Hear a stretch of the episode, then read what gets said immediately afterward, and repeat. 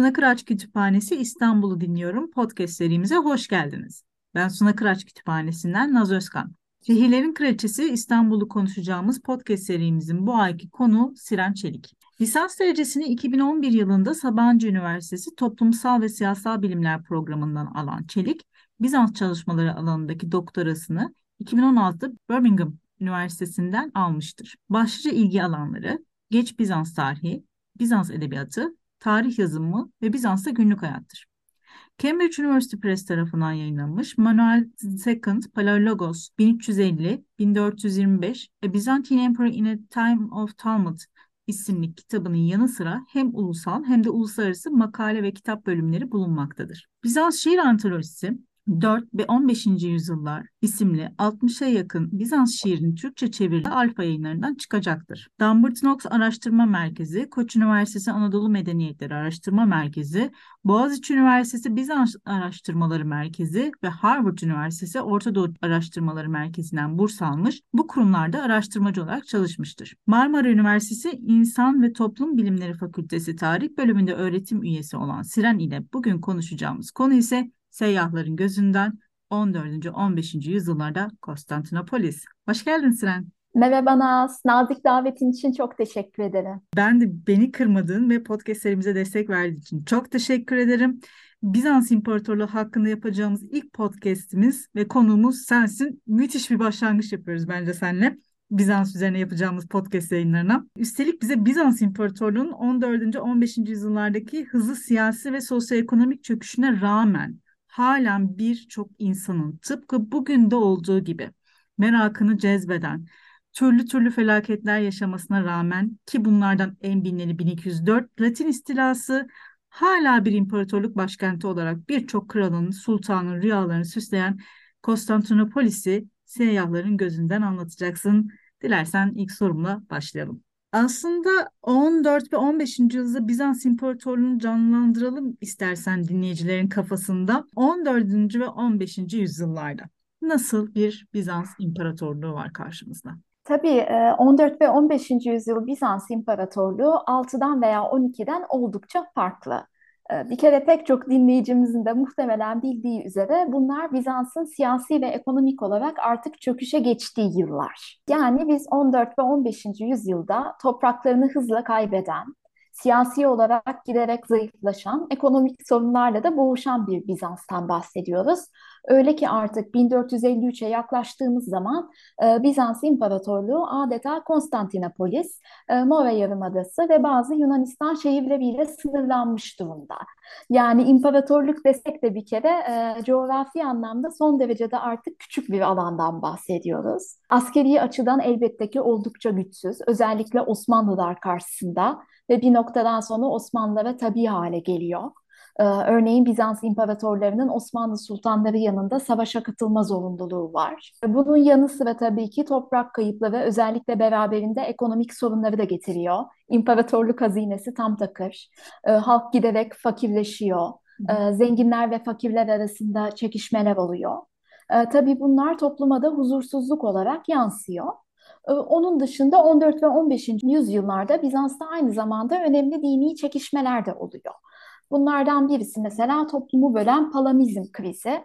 Ee, bu bir e, Ortodoks ilahiyat doktrini. Toplumda öncelikle oldukça tartışmaya yol açıyor. Aynı zamanda da tabii ki kiliselerin birleşmesi için de Katolik papalıkla sık sık müzakereler var. Yani Latin ve e, Ortodoks kiliselerinin birleşmesi de sık sık gündeme geliyor. Çünkü Bizans'ın da bundan esas ümidi Latin kilisesiyle birleşirlerse Avrupa'dan askeri yardım geleceği. Tabii bu da toplumda bazen huzursuzluğa yol açan bir sorun.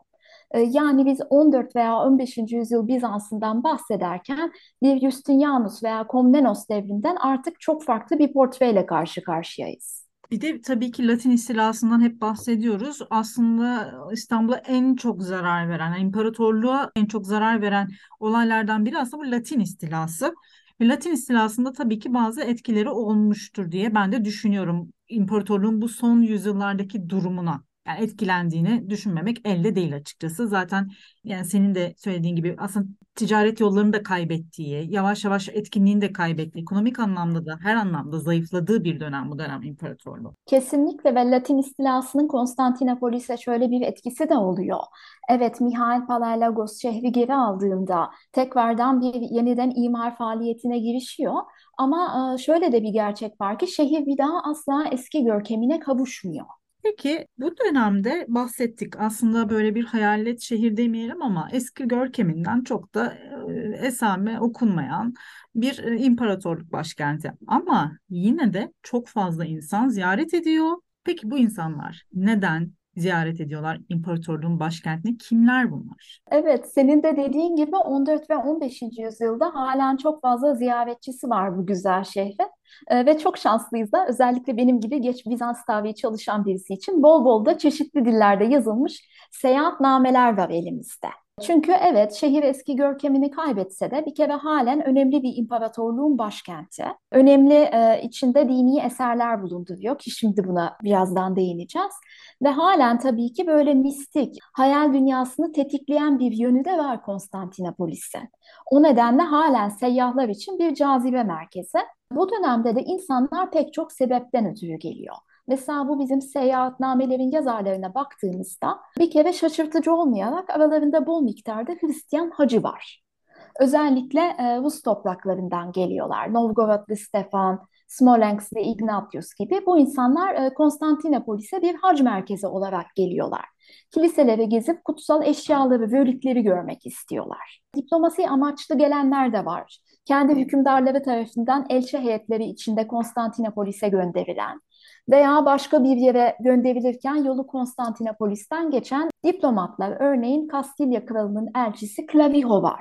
Aslında Timur'a gönderilen bir elçi ama Konstantinopolis'te de uzun süre bulunuyor.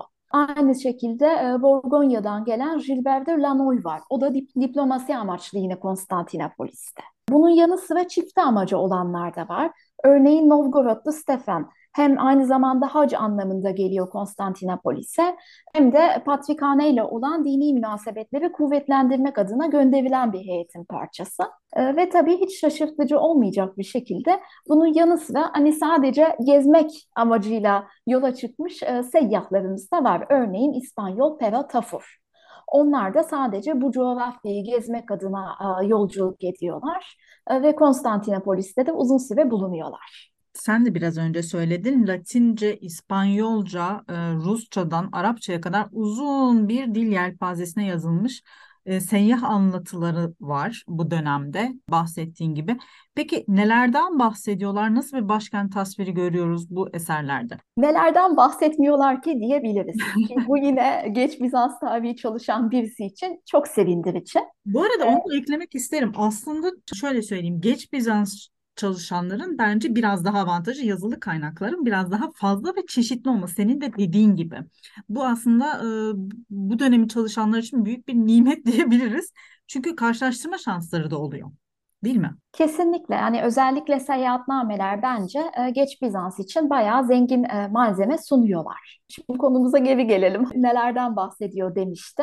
Nelerden bahsetmiyorlar ki? Elbette ki önce başkentteki önemli yapılar. Bunun e, büyük çoğunluğunu da Ayasofya anlatıları oluşturuyor doğal olarak e, başkentin kalbi her seyyahın rotasında mutlaka yer alıyorlar. E, bu Ayasofya'yı son derece de detaylı olarak tasvir ediyorlar. Mermerlerinin güzelliği, kubbesinin güzelliği, içindeki objeler, insanda uyandırdığı huşu. E, hatta Smolenskli Ignatius isimli e, Rus seyyahımız kubbe kasnağına bile tırmanıyor. Ve oradaki kök pencereyi tek tek sayabiliyor. Ee, bunun yanı sıra elbette ki Ayasofya ile ilgili fantastik hikayeler de anlatılıyor. Mesela İbn Batuta bu Ayasofya isminin e, Hazreti Süleyman'ın vezirinden geldiğini söylüyor. Ee, onun dışında başka kiliselerde oldukça ön planda bilhassa hacı anlatılarında. Ee, bunlar da işte e, Petra'daki Aziz Yohannes Prodromos Kilisesi ki bazen günümüzde Odacılar Mescidi olabileceği düşünülüyor. E, Pantokrator, Zeyrek, Kutsal Havaviler Kilisesi, Pigi Manastırı. E, bunlar çok sık karşımıza çıkan yapılar. Onun dışında tırnak içinde daha seküler yapılardan bahsedecek olursak Büyük Saray, Hipodrom, At Meydanı e, ve şehirdeki çeşitli sütunlar. Bunlardan da özellikle gözümüze çarpan Justinianus'un sütunu Konstantinus'un sütunu gibi sütunlar ve elbette ki hipodromdaki yılanlı sütun. Ve bunlarla ilgili de seyyahlar çeşitli hikayeler anlatmaya bayılıyor. Özellikle e, yılan ve burma sütün hakkında işte buradan akan bir antidot sayesinde yılan ısırıklarının iyileşeceğini söylüyorlar. Peratafur diyor ki eskiden buradan süt ve şarap akarmış ama artık başkentlilerin kendisi bile bu hikayeye inanmıyor. Justinianus'un heykeli, sütun üstündeki heykeli özellikle ilgi çekiyor. İşte diyorlar ki elini kaldırma sebebi doğudaki e, Arapları ve Müslümanları geri püskürtmek. Elinde diyorlar ki burada küveden bahsediyorlar. İşte bir elma var, bir yuvarlak bir şey var. Bu artık düşmüş. Bu da imparatorluğun gücünü kaybettiğini aslında temsil ediyor. E, ve bunun yanı sıra çünkü bu yapıları da anlatırlarken bize sıklıkla birazcık bunların eski ihtişamını kaybettiğini de vurguluyorlar. İşte bu kilise belli ki eski zamanlarda çok güzelmiş ama buraları biraz bakımsız kalmış. Ayasofya'da eskiden açık olan daha fazla kapı varmış ama kaynak yetersizliğinden kapatmışlar gibi. Onun dışında özellikle hacı anlatılarında relikler ee, yani Hristiyanlığa ait azizlerle ilişkilendiren kutsal objeler, beden parçaları da büyük yer tutuyor ki bunda İsa'nın çilesiyle ilişkilendiren bölükler ön planda. Ee, İsa'nın çarmıha gerildiği zaman taktığı düşünden dikenle taçtan alınmış olan dikenler, giymiş olduğu bir tünikten parçalar, askerlerin ona işkence etmek için kullandığı mızrağın parçaları gibi bunlar da bütün anlatılarda çok kilit noktalarda. Onun dışında tabii günlük hayat hakkında da biz burada pek çok gözlem görüyoruz. Biraz da heyecanlandım günlük hayat deyince. Evet, kesinlikle. Çarşılar, pazarlar.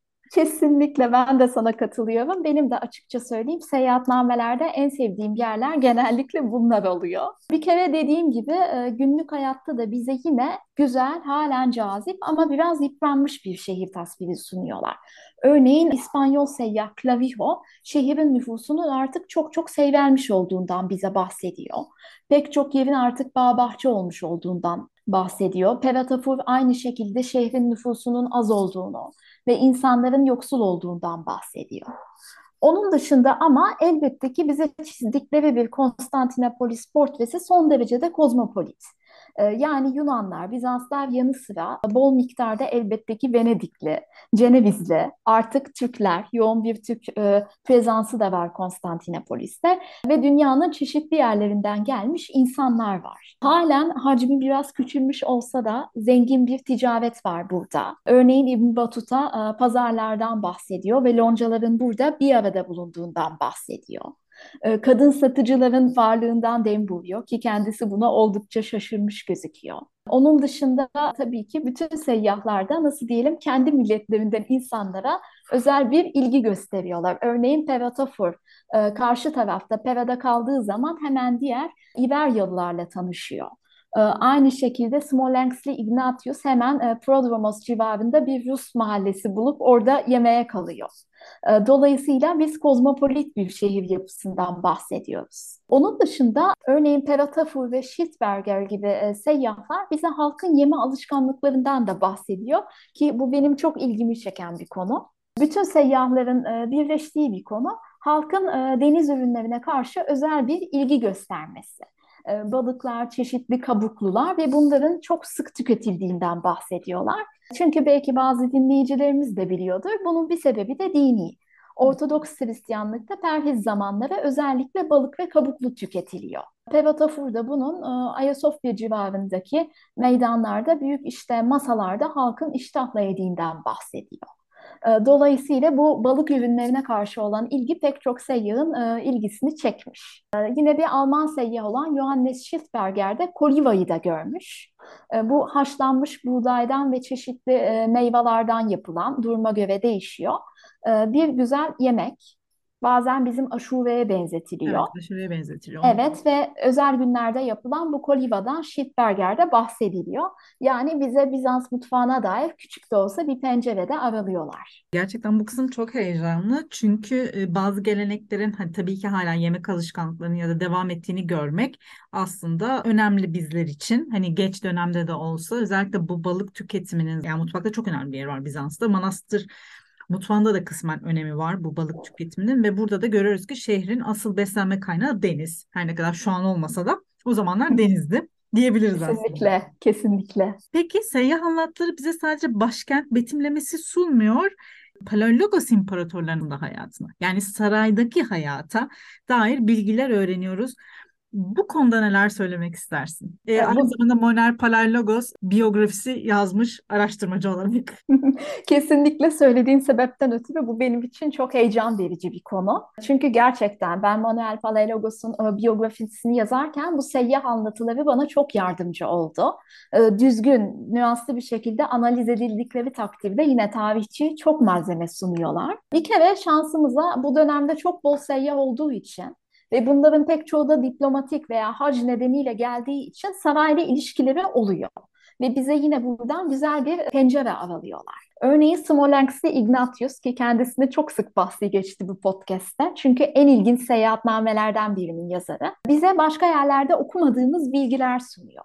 Mesela 2. Manuel'in 1392'deki taç giyme törenine Ayasofya'da tanıklık etmiş ve bu sayede bir geç Bizans imparatorunun taç giyme töreni hakkında elimizde uzun bir anlatı var. Giyilen kıyafetler, taşınan asalar, okunan ilahiler, uzun bir anlatı ee, gerçekten çok çok ilgi çekici. Onun sayesinde geç Bizans taç giyme seremonileri hakkında çok fazla fikrimiz olabiliyor. Aynı şekilde 2. Manuel'in yeğeni 7. Yohannes'in isyan etmesi, şehre baskın yapması bunları da detaylıca ele alıyor. Yani sadece günlük hayat veya saray yaşayışına dair değil, siyasi olaylara dair de bize bu seyahatnameler bilgi sunuyor. Gilbert de Lanor, e, Mustafa Çelebi isyanına denk geliyor. Hatta onun için İmparator II. Manuel onu aslında Konstantinopolis'ten pek yollamak istemiyor yollar güvenli olmaz diye. Ve tabii ki bunun yanı sıra saray hayatına dair de bize çok çok fazla şey sunuyorlar. Bir kere Büyük Saray ve Vlaherna Sarayı pek çok seyahatnamenin gündeminde. Ve bazıları hangi saraydan bahsettiğini e, çok net ifade etmese de Ibn Battuta veya Schildberger gibi yazarlar sayesinde Palaiologos imparatorlarının bu iki sarayı da aktif olarak kullandığını biliyoruz. 14 ve 15. yüzyıllarda Büyük Sarayın artık sadece bazı bölümleri seremonyel tören için kullanılıyor e, imparatorların ikametgahı ağırlıklı olarak Ayvansaray'daki Vlaherna Sarayı'nda. Örneğin Schildberger üstüne basa basa e, imparatorun kullandığı iki tane saray var diyor ki bu da ilginç bir bilgi. Onun dışında Clavijo gibi diplomat olarak gelmiş olan insanlar bu saraylarda imparator tarafından kabul de ediliyorlar. Ve bize Clavijo ve sonrasında Peratofur uzun uzun bu kabul merasimlerini de anlatıyorlar. Örneğin 2. Manuel'in e, arkasında böyle siyah yaldızla nakşedilmiş bir yastık bulunduğunu, e, bir koltukta oturduğunu, ayağının altında da kahverengi bir aslan postu olduğunu söylüyor Clavijo. E, birkaç sene sonra onun oğlu 8. Yohannes'e nasıl diyelim misafir olan Pevatafur'da bize aynı aslan postunu anlatıyor. Yani babadan oğula geçmiş muhtemelen. İkinci Manuel'in ve oğullarının avı olan düşkünlüğünden sıklıkla seyyahlar dem vuruyor. Örneğin 2. Manuel iki defa Clavijo'ya kendi avladığı av hayvanlarından parçalar yolluyor. Bu 14 ve 15. yüzyıllarda bir iltimas, bu bir nasıl diyelim kibarlık göstergesi, karşı tarafa değer verdiğinizi göstermenin bir yolu avladığınız hayvandan parça yollamak, geyik ve yaban domuzu yolluyor. Bir seferinde Clavijo Petra Manastırı'ndaki bazı bölükleri görmek istiyor. Anahtarlar Manuel'de üstünde taşıyormuş ve anahtarları karısına İmparatoriçe Helena'ya bırakmış ava giderken. Ama Helena bir şekilde Clavijo'ya iletemediği için bölükleri görmüyor. Buradan mesela bunu da öğreniyoruz. Çok ilginç bir bilgi. İmparator ava çıktığı zaman anahtarları karısına emanet ediyor. Aynı şekilde e, Manuel'in yaşlılığında şehre gelen Schitberger'e artık 8. Johannes ava çıkartıyor. Theo Tafur, Bertrand de Le Brocquier bunlar yine Manuel'in oğullarının ava ne kadar düşkün olduğundan dem buluyorlar. Daha da ilginci Bertrand de Le Brocquier Hipodrom'da Manuel'in oğullarının talim yapmasını anlatıyor. Ve Hı. diyor ki bunlar aslında Türk usulü, Türklerden öğrendikleri şekilde talim yapıyorlar. At sırtında e, mızrak atıyorlar, ok atıyorlar. Ve Brocquier diyor ki şapkalarını atıyorlar ve her biri at sırtındayken okla bu şapkayı havadayken vurmaya çalışıyor. Talimleri bu şekilde. Ve Brockier'e göre de bu şekilde talim yapmayı Türklerden öğrenmişler. Bu kısım çok ilginç çünkü hipodromun kullanımının çok çok daha azaldığını biliyoruz son yüzyıllarda. Ya bu demek oluyor ki aslında hipodrom hala önemini koruyor kısmen de olsa. Başka amaçlarla da başka şekillerde de olsa hala görünür. Evet halen görünür. Zaten mermerlerini görüyorlar, heykellerini görebiliyorlar. Yine aynı seyyah Bertrand de la mesela burada bir evlilik sonrası yapılan kutlamalardan da bahsediliyor. Ee, yine çeşitli müsabakalar düzenlen. Ama elbette ki eski yüzyıllarda olduğu kadar aktif değil. Şunu da sormak istiyorum. Şimdi hep diyoruz aslında Konstantinopolis bir cazibe merkezi, birçok seyahatnamede anlatılıyor. Ben de 10 ile 11 12 yüzyıl arasındaki anlatılara bakmıştım. Bu Abi Bakr, Al-Harabi, Lütbrand Kremano, İbni Miskavay gibi önemli anlatılarından İstanbul'u okumuştum. Mesela Müslümanlar Ayasofya'ya giremiyorlar diye biliyorum ben. Peki farklı dönemlerde yazılan seyahatnamelere baktın mı? Bu çalışmaların sırasında tasvirlerde bir farklılık görebiliyor musun İstanbul'a dair? Hem evet hem hayır. Öncelikle bu Müslümanların Ayasofya'ya girememe konusunu İbn Battuta da ele alıyor ve kendisinin içeriye giremediğini söylüyor ve anlattığına göre bulunan bir haçın karşısında eğilmediği takdirde kendisini içeri alamayacaklarını söylüyorlar. O da reddediyor.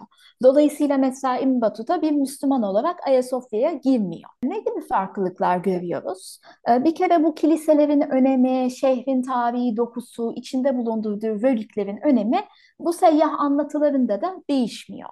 Yani hala şehre karşı duyulan bir hayranlık mevcut. Fakat baktığımız zaman lokmacık daha e, artık sönükleşen bir şehir portresi görüyoruz. Bir kere e, daha önce de ele aldığımız gibi artık biraz şehirdeki bazı yapıların hasarlı olduğu, işte yıpranmış durumda olduğu, nüfusun düştüğü, pek çok yerin bağ bahçe kaplanmış olduğu bunlar vurgulanan unsurlar. Onun yanı sıra baktığımız zaman pek çok yazar aynı zamanda siyasi ve ekonomik sorunlardan da bahsediyor.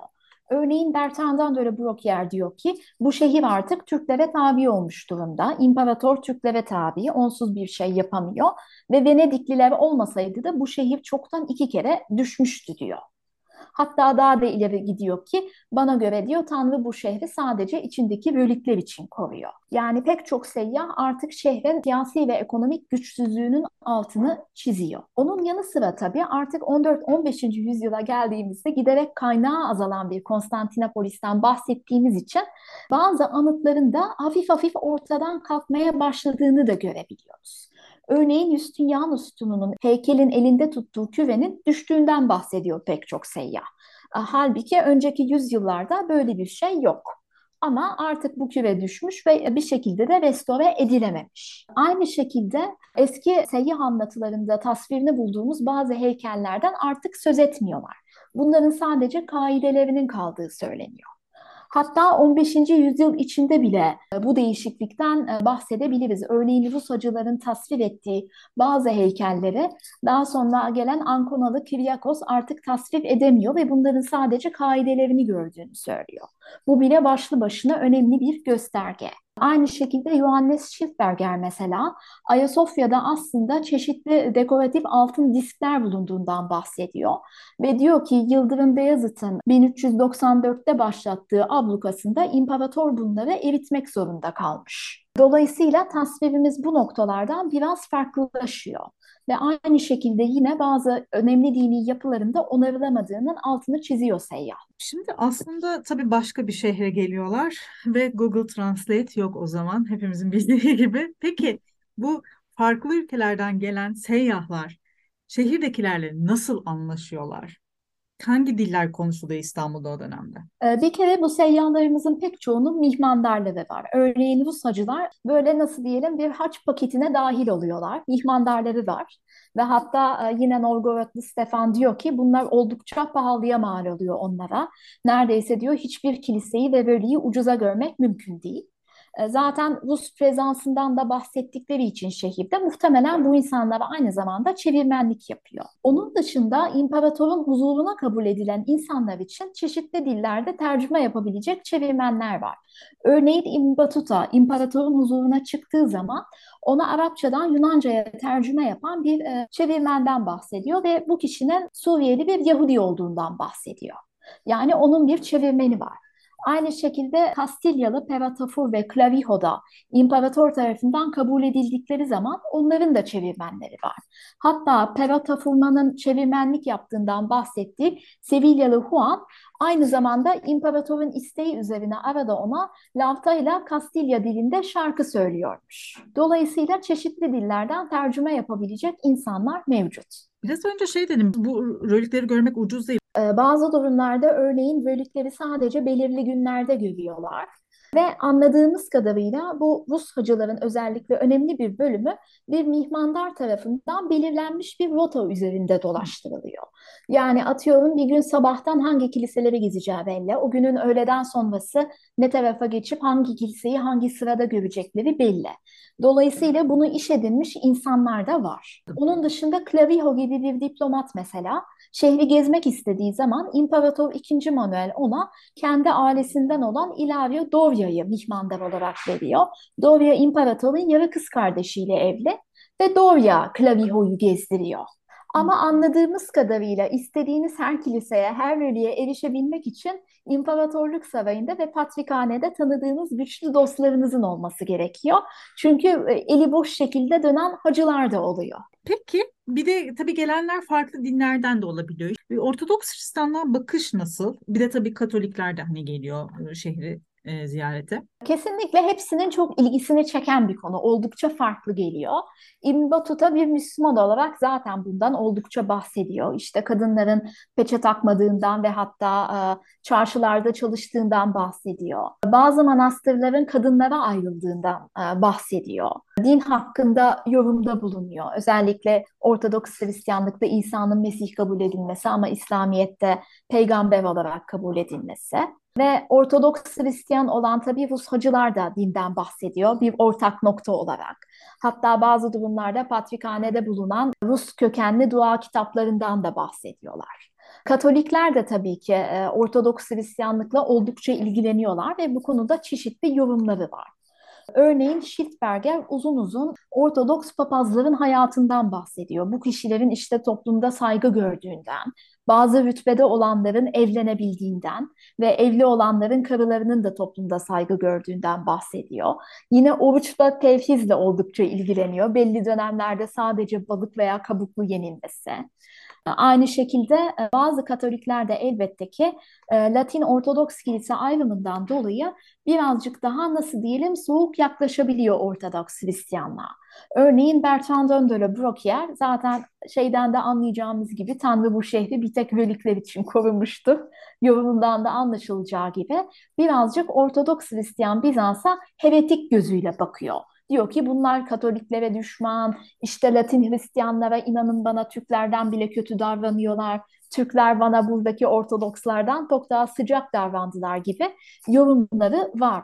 Dolayısıyla ikisi de Hristiyan olmasına rağmen yine de bir ötekileştirme söz konusu Ortodoks Hristiyanlığı. Peki Sinan bu keyifli sohbetimizi bitirmeden önce Beşi Bir Yerde bölümümüz için sana İstanbul'la ilgili beş soru sormak istiyorum. Hazır mısın? Hazırım. İstanbul'da çalışmaktan en çok keyif aldığın kütüphane hangisi? Anamet. Çünkü biz Anamet Kütüphanesi'nde tanıştık. Ee, gerçekten benim için çok çok keyifli bir kütüphane eminim ama İstanbul'da çalışan her Bizansçı için de öyledir. Kesinlikle içinde bulunduğu özel koleksiyonları olsun, birçok kaynağa erişebilme imkanı olsun. Bunun sebebi tabii ki biraz Koç Üniversitesi'nin yayınlarının hani Bizans üzerine çalışıyor olması, Anamet yayınlarının Bizans üzerine çalışıyor olması çok büyük avantajı e, Anamet Kütüphanesi'nin.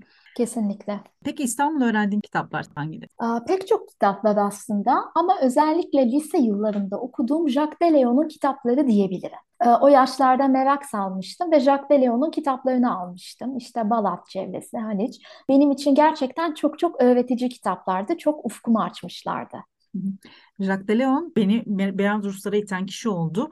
Gerçekten hem İstanbul e, Beyoğlu'nu anlattığı kitapları hem Beyaz Rusları anlattığı, yemekleri anlattığı kitapları hem anlaşılır bir dil olması hem de birçok ince noktayı hani anlatıyor olması e, bence Jacques de Leon'u çok özel kılıyor İstanbul'u öğrenmek açısından diye Kesinlikle.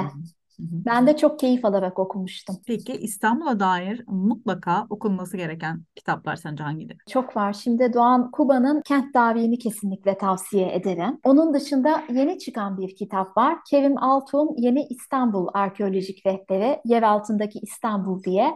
Özellikle Bizans ve Osmanlı anıtlarını, mekanlarını çok çok güzel ele alıyor. Ben çok keyif alarak okudum kitabı ve gerçekten hem çok iyi bilgi veriyor size e, hem de adeta gerçekten geziyor gibi hissediyorsunuz. E, o nedenle hani İstanbul'daki tarihi mekanları keşfetmek isteyenlere kesinlikle önereceğim bir kitap. E, bunun yanı sıra zaten yani dinleyicilerimizin de bildiği gibi e, Türk Edebiyatı'nda da İstanbul çok çok sık yer bulan bir şehir. E, onun için hem eski hem güncel Türk Edebiyatı'nda da bol miktarda İstanbul'a değinen romanlarımız, öykülerimiz var. E, mesela Halit Ziya Uşaklıgil'in veya Peyami Safa'nın eserleri olabilir eski İstanbul için. Yine güncel edebiyatta elbette ki pek çok yazarımız var. Ama Ahmet Ümit'in polisiyeleri de bazen sıklıkla İstanbul'da geçiyor. Orhan Pamuk yine İstanbul'u sık işleyen yazarlardan. Ee, ve tabii meraklı olan dinleyicilerimiz için çeşitli dönemde yazılmış seyahatnameler. Kesinlikle seyahatnamelere ben de çok ilgi duyuyorum. İstanbul'u öğrenmek için bence en önemli birincil kaynaklardan biri. Kerim Bey'in kitabı çok önemli çünkü İstanbul'un her zaman katman katman olduğunu biz unutuyoruz. Hayır İstanbul'un altında belki iki tane belki üç tane daha İstanbul var.